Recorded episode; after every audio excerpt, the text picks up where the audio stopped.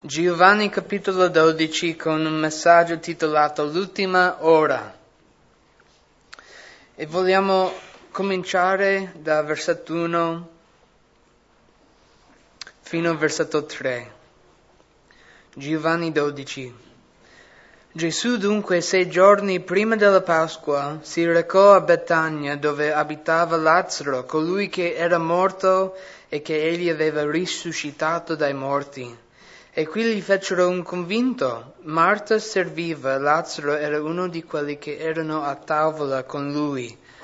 Maria allora prese una libra di olio profumato di nardo autentico di gran prezzo, ne unse i piedi di Gesù e li asciugò con i suoi capelli e la casa fu ripiena del profumo di quest'olio. Vogliamo pregare.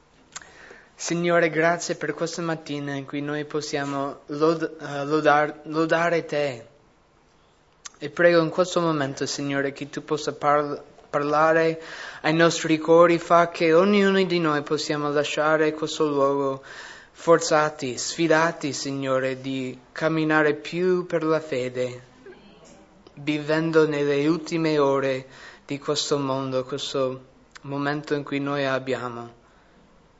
Grazie Signore per la croce, il sacrificio più prezioso, fa che possiamo vedere più chiaramente la tua gloria.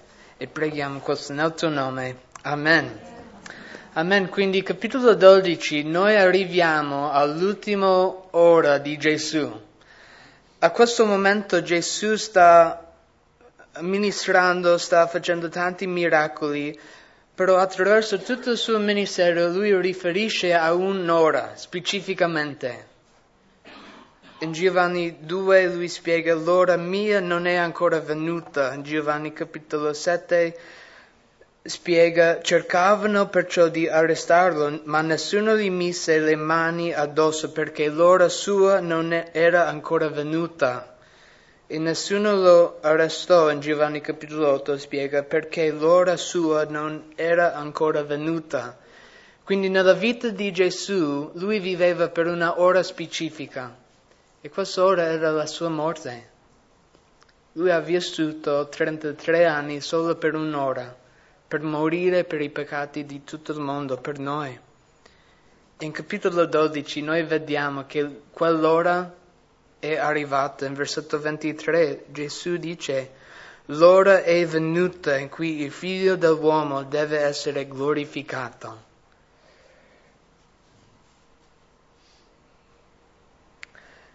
Nonostante suo, i suoi miracoli, miracolo dopo miracolo, prove dopo prove, testimonia do, dopo testimonia, anche come abbiamo studiato in capitolo 11, il, miracolo più grande di Gesù, lui ha risuscitato dalla morte il suo uh, amico Lazzaro. Nonostante tutte queste prove, i capi religiosi hanno rigettato Gesù come il figlio di Dio. Attraverso la sua morte lui darà la vita eterna a tutti quelli che cred- crederanno in lui, però Dopo tutte queste prove tanti hanno rigettato lui, che permetteva questa riva della ora finale di Gesù, la sua morte, che vedremo più avanti. E specificamente in capitolo 12 vedremo quattro gruppi diversi. E questi gruppi hanno visto Gesù diversamente e lui dà onore a Gesù diversamente nelle sue ultime ore. Come possiamo studiare questo capitolo? cosa uh, applica a noi questo capitolo?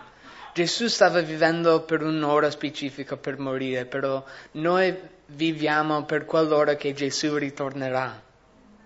Sapete che Gesù c'è un'ora, un momento nell'universo che nessuno sa il giorno, è già stabilito che Gesù ritornerà. Come vediamo Gesù, come orniamo Lui, dà l'onore a Lui in queste ultime ore della nostra vita. in versetto 1 a 11 vediamo il primo gruppo che Gesù incontra nelle sue ultime ore, i suoi discepoli, i suoi amici. Come abbiamo letto in versetto 1 a 3, c'era questa cena. E prima di quello Gesù è tornato in una città, specificamente Betania. Avete ricordato Betania, uh, Giovanni 11, la città di Lazzaro, Maria e Marta? Però finendo il capitolo 11 spiegava che in questa città i capi dei sacerdoti avevano dato ordine. Se qualcuno sapeva dove uh, Gesù era, dovevano um, segn- uh, segnasse affinché potessero prenderlo. Quindi questa città era molto peric- pericolosa per Gesù. Però questo non importava a Gesù perché doveva morire, doveva ritornare a Gerusalemme, la città vicino a Betania. E quindi lui ritorna soltanto per avere una cena con i suoi discepoli. Vediamo chi era a questa cena, Maria, Marta, Lazzaro.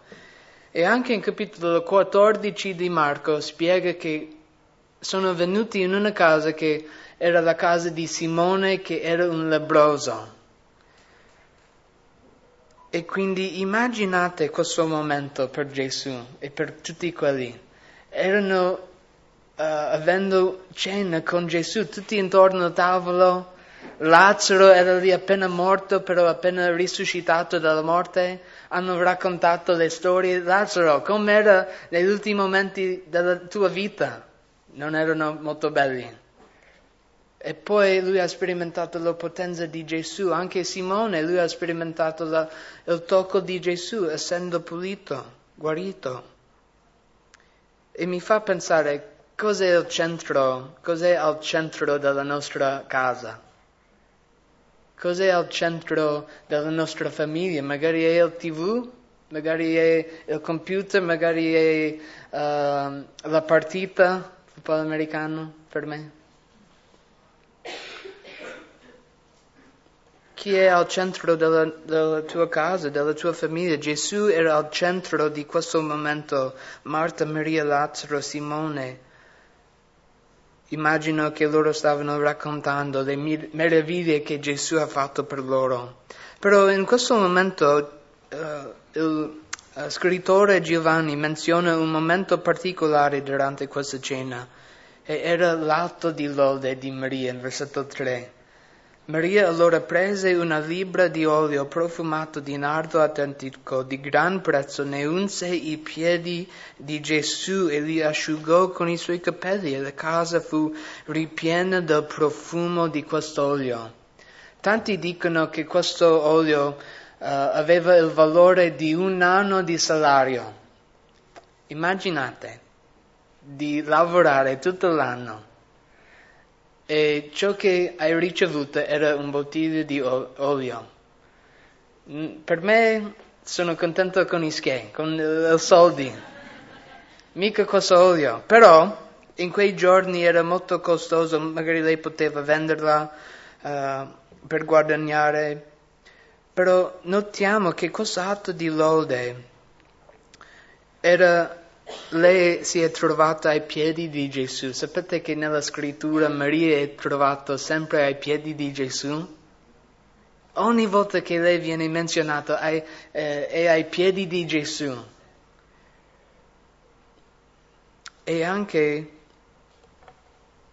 era una posizione, un atto di lode del, dell'umiltà. Lei ha preso il posto del servo, quelli che dovevano lavare i piedi dei, dei ospiti che sono venuti. Maria ha preso quel, quel posto.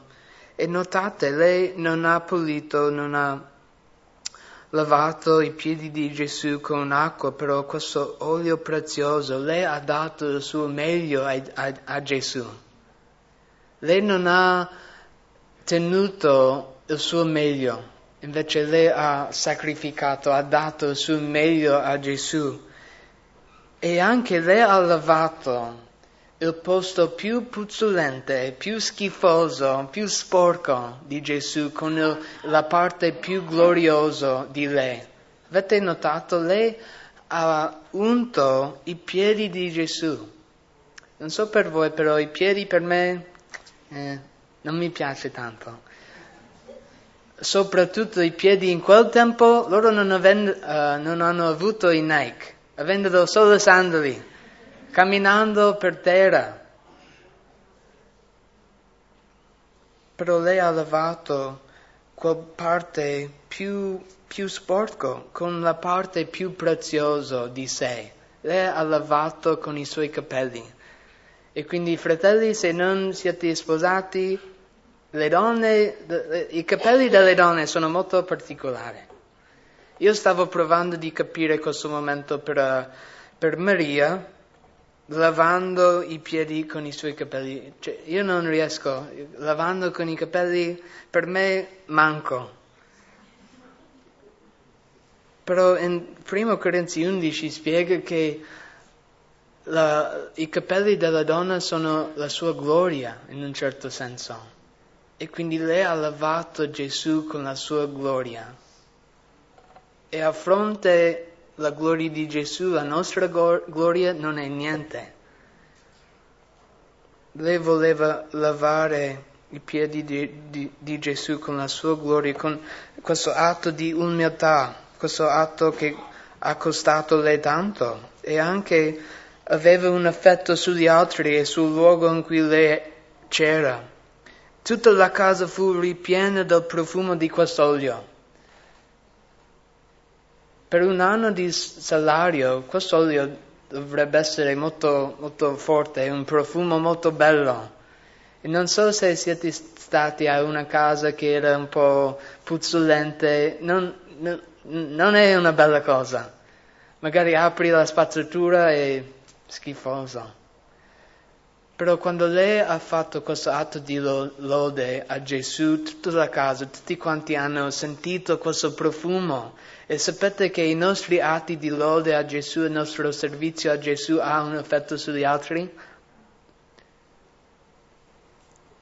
Gli altri possono essere benedetti del, del tuo atto di lode a Gesù.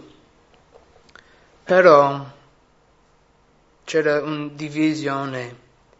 Versetto 4. Allora uno dei suoi discepoli, Giuda Iscariota, figlio di Simone, quello che stava per tradirlo, disse, perché non si, si è venduto quest'olio? Per 300 denari non si è dato il ricavato ai poveri? Giuda. Or egli disse questo non perché si curasse dei poveri, ma perché era ladro e tendendo la borsa non sottrava, uh, sottrave, sottraeva ciò che si metteva dentro. Gesù disse, dunque disse lasciala e l'aveva conservato per il giorno della mia sepoltura. I poveri infatti li avete sempre con voi, ma non sempre avete me. Una cosa importante capire, quando provi a servire Gesù ci saranno sempre quelli che giudicano te. Purtroppo. E anche voglio avvertirti di non essere quelli che giudicano gli altri. Magari non capisci il loro atto di lode. Non dovremo mai giudicare gli altri come loro servono al Signore. Però mi piace Gesù, cioè lei ha difeso lei. Lasciala. Cioè lei ha fatto questo atto di lode perché lei ha capito che la, l'ora mia sta arrivando, lei ha capito che io sto per morire per i peccati di tutti quanti. Interessante, Maria voleva dare il suo meglio a Gesù, Giuda voleva rubare da Gesù. Sapete che Giuda uh, era il responsabile della borsa dei discepoli del ministero di Gesù? In realtà lui stava rubando del figlio di Dio. Mamma mia, che paura.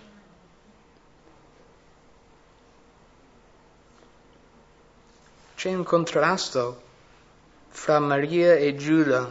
Loro stavano vivendo nelle ultime ore di Cristo diversamente. Maria voleva dare tutto quanto a Gesù. Lei voleva sacrificare il suo meglio, invece Giuda voleva rubare. E noi dobbiamo chiederci quale posto stiamo prendendo, quello che prende tutto quanto da Gesù e vogliamo dare a Lui. Vogliamo sacrificare il, il nostro meglio perché La nostra ora anche sta arrivando, Gesù sta per ritornare. E anche quale effetto il tuo servizio a Gesù ha sugli altri?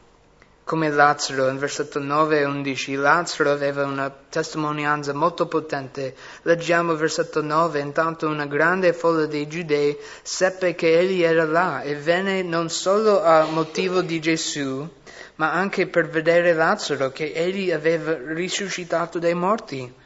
Ora i capi dei sacerdoti deliberarono di far morire anche Lazzaro perché a motivo di lui molti giudei se ne andavano e credavano in Gesù.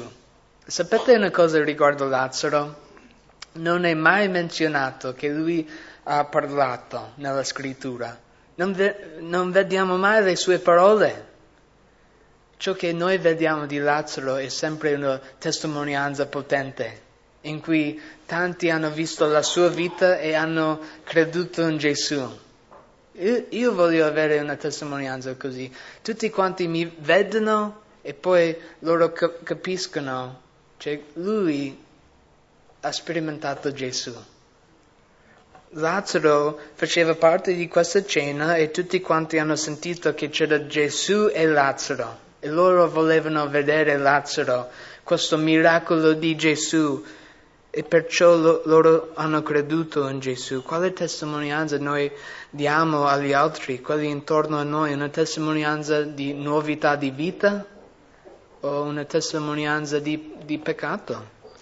Romani 6,4 Romani 6,4 dice: Siamo dunque stati sepolti con Lui mediante il battesimo nella Sua morte affinché come Cristo è stato risuscitato dai morti mediante la gloria del Padre, così anche noi camminassimo in novità di vita.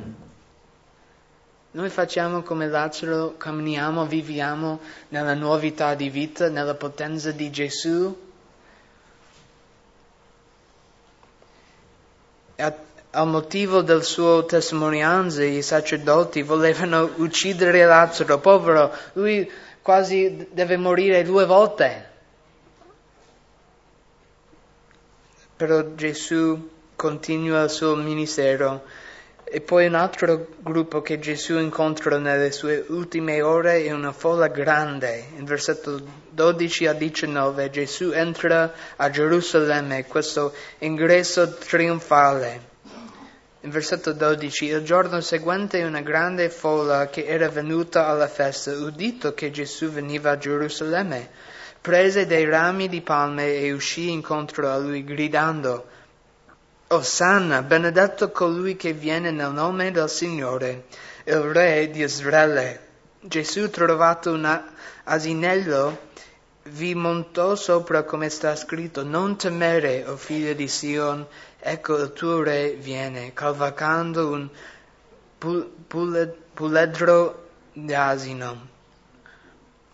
Ora i suoi discepoli non compressero sul momento queste cose, ma, quanto, ma quando Gesù fu glorificato, loro si ricordano che queste cose erano state scritte di lui e che avevano fatte queste cose a lui. La folla dunque che era con lui quando aveva chiamato Lazzaro fuori dal sepolcro e l'aveva risuscitato dai morti, gli rendeva testimonianza, perciò la folla gli andò incontro perché aveva udito che egli aveva fatto questo segno. I farisei allora dissero tra di loro, vedete che non guadagnate nulla, ecco il mondo gli va dietro. Quindi questo momento di Gesù la, la Pasqua stava arrivando in cui tutti i giudei viaggiavano a, a Gerusalemme una volta all'anno per celebrare questa festa.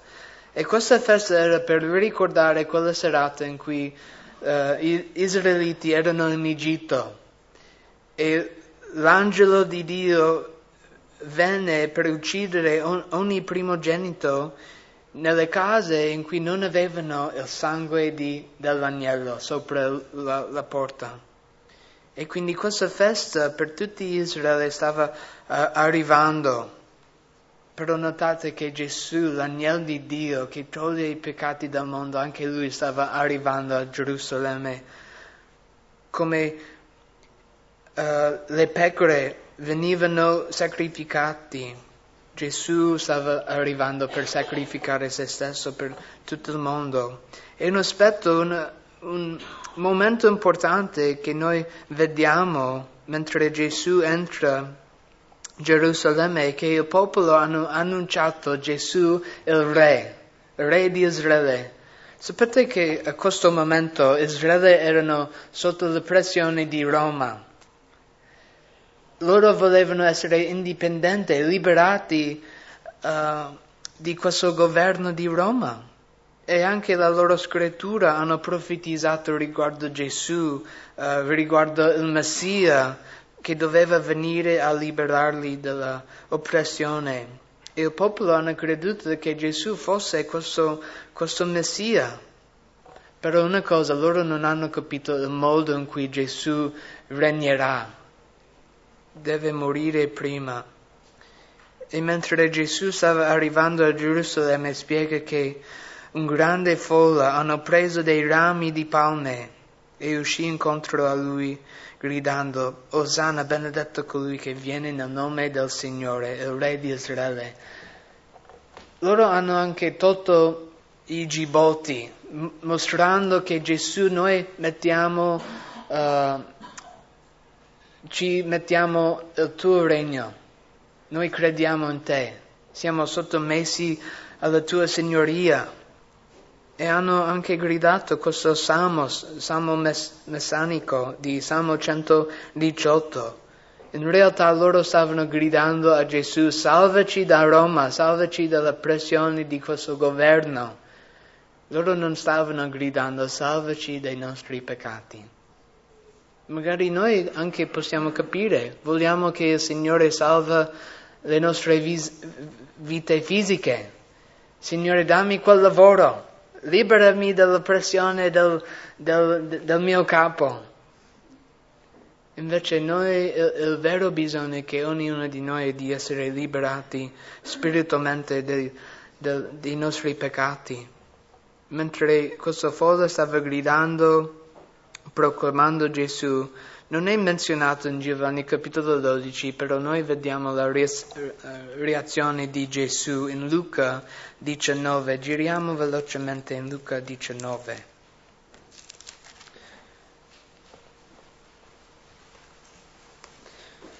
Luca 19, versetto 41 a 44.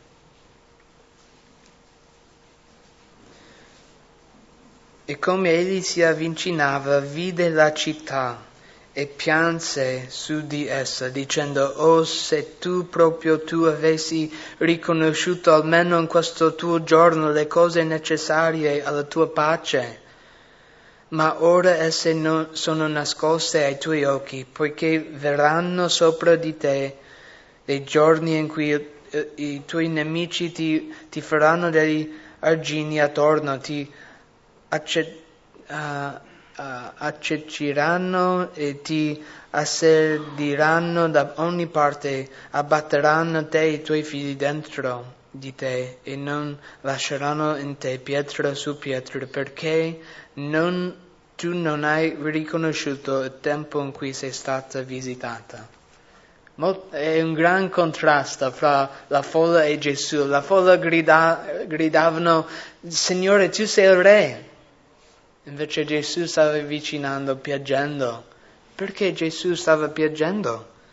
A motivo della loro incredulità. Non hanno riconosciuto come il re delle nostre anime, invece loro volevano che Gesù regna come un re sopra il loro governo. È una domanda per ognuno di noi. Noi riconosciamo Gesù come il re della nostra vita? O solo un re de, di una parte specificamente della nostra vita. Signore, io ti do l'autorità su una parte di, della mia vita, però io, io devo regnare qua. Gesù è il re di ogni aspetto della nostra vita, di ogni area. Siamo Ci siamo sottomessi alla, tua, alla sua signoria? In questo momento Gesù stava piangendo perché fra poco loro, loro gridano crocifiggelo. E quindi Gesù ha saputo che loro non volevano che lui regnasse su di loro. In versetto 20 vediamo un altro gruppo che Gesù incontra nelle sue ultime ore. Abbiamo visto che Gesù ha incontrato i suoi discepoli, e poi questa folla, e poi vediamo che Gesù incontra alcuni greci, nel versetto 20. Or tra quelli che erano saliti ad adorare durante la festa c'erano alcuni greci. Costoro dunque accostasi a Filippo che era di Bethsaida di Galilea lo pregarono dicendo Signore vorremmo vedere Gesù. Che bella preghiera! Non sappiamo il motivo in cui questi greci volevano venire a Gesù, magari loro hanno creduto a Gesù come il Messia, magari erano curiosi riguardo a Gesù, quello che ha fatto tanti miracoli. Durante la Pasqua c'erano alcuni greci che hanno lodato Dio e sono venuti a Gerusalemme a celebra- celebrare la Pasqua. E notiamo che c'erano alcuni che sono andati a Filippo e hanno chiesto una domanda semplice. Possiamo vedere Gesù? C'è un contrasto perché, perché gli ebrei, loro volevano vedere un segno di Gesù. Gesù prova che tu sei il Messia, fa un miracolo. Invece cosa volevano questi greci? Solo Gesù. E la tua preghiera, vuoi solo vedere Gesù più nella tua vita? Io voglio vedere più Gesù, come spiega in Matteo 5,8. Beati coloro che sono puri in cuore. Perché? Perché vedranno Dio. Questo è, il motivo che siamo qua. Non per fare una cosa tradizionale o per fare il religioso, noi vogliamo vedere più Gesù. E come facciamo questo? Essere puri in cuore. Gesù ha invitato ognuno di noi, vieni. Tante volte vogliamo vedere altre cose. Vogliamo vedere più soldi nella banca, no? Magari and- andando sul sito web della banca, almeno io, qualche giorno, eh, troppo meno. Voglio vedere più. O magari vogliamo vedere più amici, più persone che ci vogliono bene, magari vogliamo vedere tante altre cose. Però io voglio pregare così, Signore mostraci Gesù, vogliamo vedere Lui. Perché possiamo essere distratti di tante cose nelle ultime ore di questo mondo. Vogliamo vedere più felicità, che le nostre sofferenze vaniscano, invece io voglio in, in ogni momento vedere più Gesù.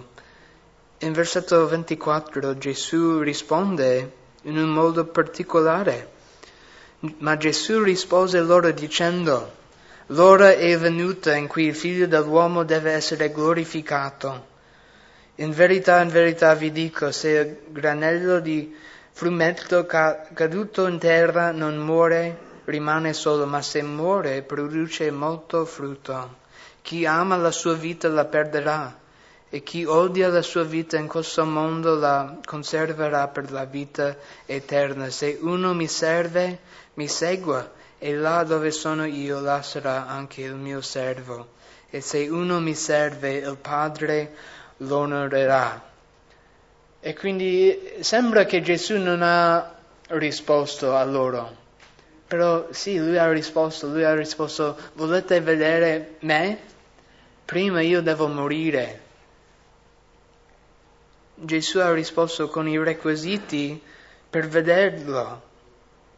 Lui ha risposto, volete servire, servire me? Dovete odiare la tua vita. Vuol dire che dobbiamo cioè, odiare ogni aspetto della nostra vita? No, però dobbiamo arrendere la nostra vita a Gesù fa che Lui ci guida in ogni area. perché ci sono le persone che amano la loro vita invece di dare, sacrificare e rendere la loro vita al Signore.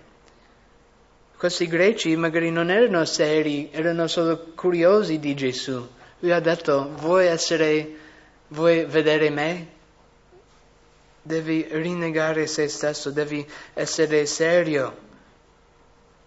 C'è una, una citazione di uh, un pastore uh, che mi piace tanto, lui è, è, con il Signore, si chiama Dietrich Bonhoeffer, è un pastore tedesco, era un pastore tedesco, lui ha dichiarato, quando Gesù chiama quelli per seguire lui, lui li, per, uh, li chiama per morire.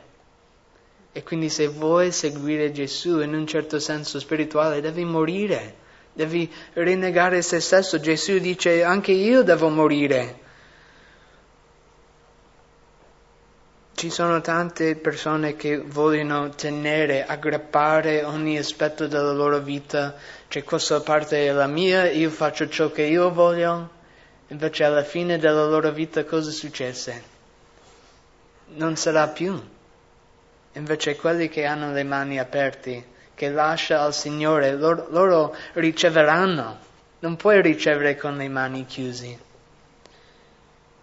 Gesù spiega anche in Matteo 16, 26 che gioverà a un uomo se dopo aver guadagnato tutto il mondo perde l'anima, la sua anima, da una parola che può essere anche, oh, scusate, o che darà l'uomo in cambio della sua anima. Hai perso se stesso in un certo senso al Signore? Hai lasciato che Lui può essere il Re della tua vita perché Gesù ha promesso. Se uno mi serve, mi segue, è là dove sono io. Io voglio essere dove c'è Gesù.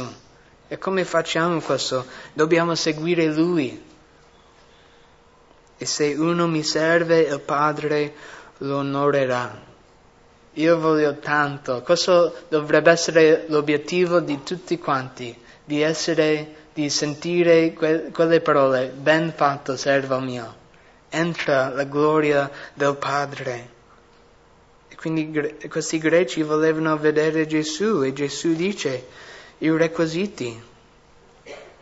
Gesù anche spiega che loro vedranno la gloria di Dio. In versetto 27, ora l'anima mia è turbata e che dirò, Padre, salva da quest'ora? Ma, ma per questo io sono giunto a quest'ora, Padre, glorifica il tuo nome.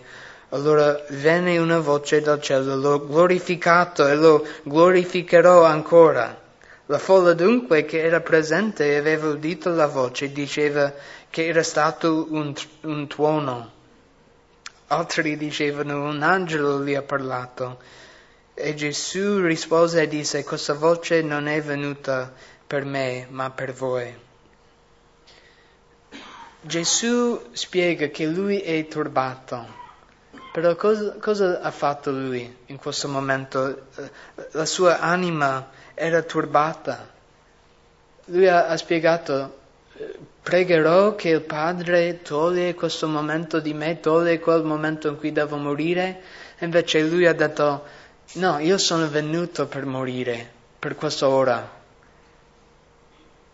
E penso che sia una lezione. Gesù ha ricordato il motivo della sua morte, la gloria di Dio. E sapete che magari anche voi siete turbati in questo momento? Cosa facciamo quando noi affrontiamo una difficoltà? Noi stiamo soffrendo, il nostro cuore è turbato. Gesù ha ricordato il Padre e lui ha, fatto, ha pregato riguardo la gloria di Dio. Lui, lui ha detto, Padre, glorifica il tuo nome. E poi Dio ha parlato. Immaginate di sentire la voce di Dio. Mamma mia, che paura. Però Gesù ha pregato, non, Padre, non toglie quel momento che mi turba, che mi dà, dà molto paura, invece opera per la tua gloria. E secondo me anche ognuno di noi dovremmo pregare così quando noi affrontiamo una difficoltà. Signore, non toglie quella sofferenza finché tu sia glorificato. E questa è una preghiera molto molto difficile. Signore, magari non dovresti togliere quella sofferenza, ma fa che tu sarai glorificato. Gesù ha fatto la stessa cosa, perché la tua sofferenza, come la sofferenza di Gesù, era un momento per la gloria di Dio. Versetto 31. Ora è il giudizio di questo mondo, ora sarà cacciato fuori il principe di questo mondo, ed io, quando sarò innalzato dalla terra, attirerò tutti a me. Or egli diceva questo per indicare di quale morte egli doveva morire. Gesù spiega la, il significato della sua morte. Lui distruggerà Satana. Amen? Noi vediamo la croce indietro, però loro dovevano aspettare, però noi possiamo celebrare che Gesù ha cacciato fuori la potenza delle tenebre, Satana, la sua opera Gesù morendo fa che ognuno di noi possiamo ricevere la salvezza, essere fuori il, il regno di Satana. Come spiega in Colossesi, siamo stati trasferiti dal regno delle tenebre al regno del, del, del regno di, del uh, glorioso figlio. Però Gesù prima doveva morire. In versetto 34 uh, Giovanni fa questa pausa e spiega, lui dà un commento riguardo l'ultimo gruppo, gli ebrei che non hanno creduto. Versetto 34, la folla gli rispose, noi abbiamo appreso dalla legge che Cristo rimane in eterno, or, ora come può, puoi tu dire che il figlio dell'uomo deve essere innalzato? Chi è questo figlio dell'uomo? Gesù allora disse loro, la luce è con voi ancora per un po', camminate mentre avete la luce affinché non vi sorprendano le tenebre. Chi cammina nelle tenebre non sa dove va, mentre avete la luce credete nella luce affinché diveniate figli di luce. Queste cose Gesù disse, poi se ne andò e si nascose da loro. Sebbene avesse fatto tanti segni davanti a loro, non credevano in lui, affinché si adempisse la parola detta dal profeta Is- Isaia. Signore, chi ha creduto alla nostra predicazione e a chi è stato rivelato il braccio del Signore? Perciò non potevano credere perché Isaia disse ancora, Egli ha accecato i loro occhi e ha indurito il loro cuore perché non vedono con gli occhi e non comprendono col cuore e non si convertono e io non li guarissa, guarisca. Queste cose disse Isaia quando vide la sua gloria e parlò di lui. Tuttavia anche tra i capi molti credettero in lui, ma a motivo dei farisei non lo confessavano per non essere espulsi dalla sinagoga perché amavano la gloria degli uomini più della gloria di Dio. Questi giudei non hanno creduto nei miracoli di Gesù, miracolo dopo miracolo, non hanno creduto, prove dopo prove non hanno creduto. E Gesù spiega, mentre c'è la luce, mentre io ci sono, camminate affinché potete vedere, perché lui spiega fra poco io non ci sarò più, finché lui risusciterà dalla morte. Però secondo me questo è un incoraggiamento. La luce è con voi ancora per un po', camminate mentre avete luce. Non sappiamo il giorno in cui Gesù sta per ritornare. La domanda è che noi stiamo camminando nella luce o stiamo camminando nelle tenebre. Quando Gesù tornerà, io non voglio essere trovato nelle tenebre. Immaginate che Gesù ritornerà nella sua gloria. E cosa starai facendo? oh, Signore, as- puoi aspettare una settimana affinché io possa mettere in ordine la mia vita? Primo Giovanni 2 spiega che ci saranno quelli che sono vergognati del suo ritorno. Che triste di essere vergognato del ritorno di Gesù, invece mentre noi abbiamo questo momento, camminiamo per la luce. E Giovanni anche spiega un po' riguardo l'incredulità di questi giudei. Loro amavano più la lode degli altri dell'uomo. In versetto 20, uh, 42 avevano paura di essere cacciati dalla sinagoga.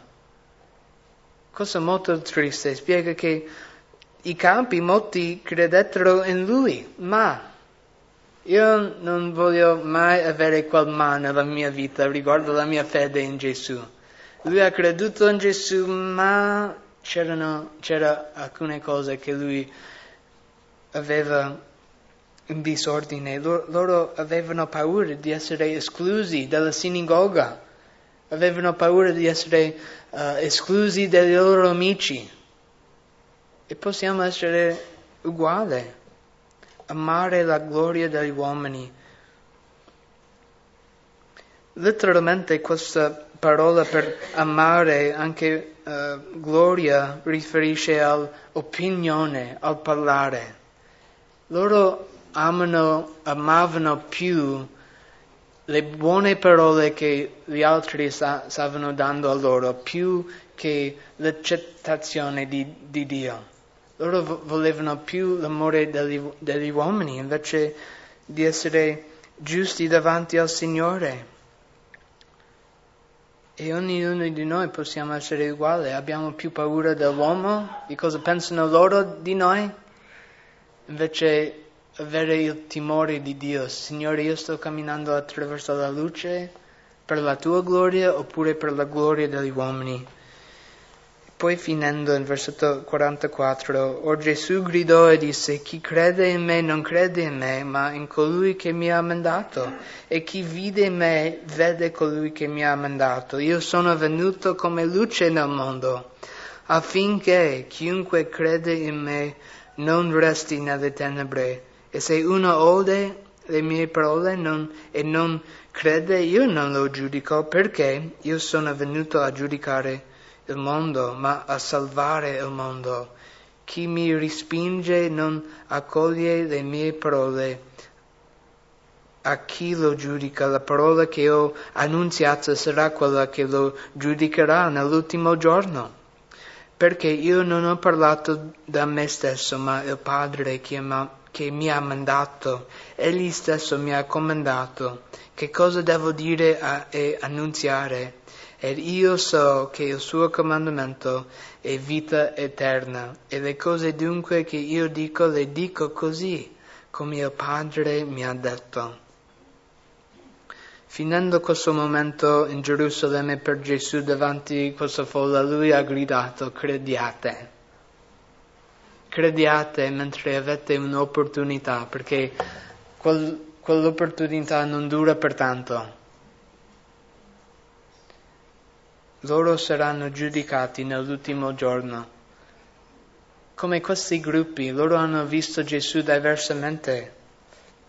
I suoi discepoli Maria hanno visto Gesù come il, il suo Salvatore. Voleva dare il suo meglio, sacrificare tutto quanto a Gesù, sapendo che le, le sue ultime ore stava arrivando, invece Giuda voleva rubare. E poi questa folla loro hanno creduto a Gesù, può essere il nostro re del governo, però fra poco loro gridano crocifiggelo.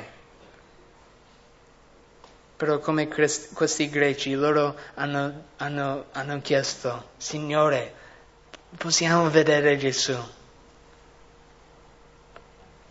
Ognuno di noi abbiamo questo momento. Come stiamo vivendo nelle ultime giorni? Hai creduto in Gesù o sei come la folla? Signore, io credo però non lascio che tu regna sulla mia vita. E dobbiamo usare questo tempo per la gloria di Dio.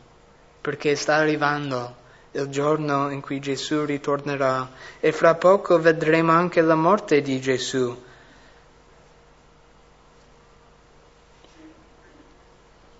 La luce sta solo per un po' e poi solo le tenebre.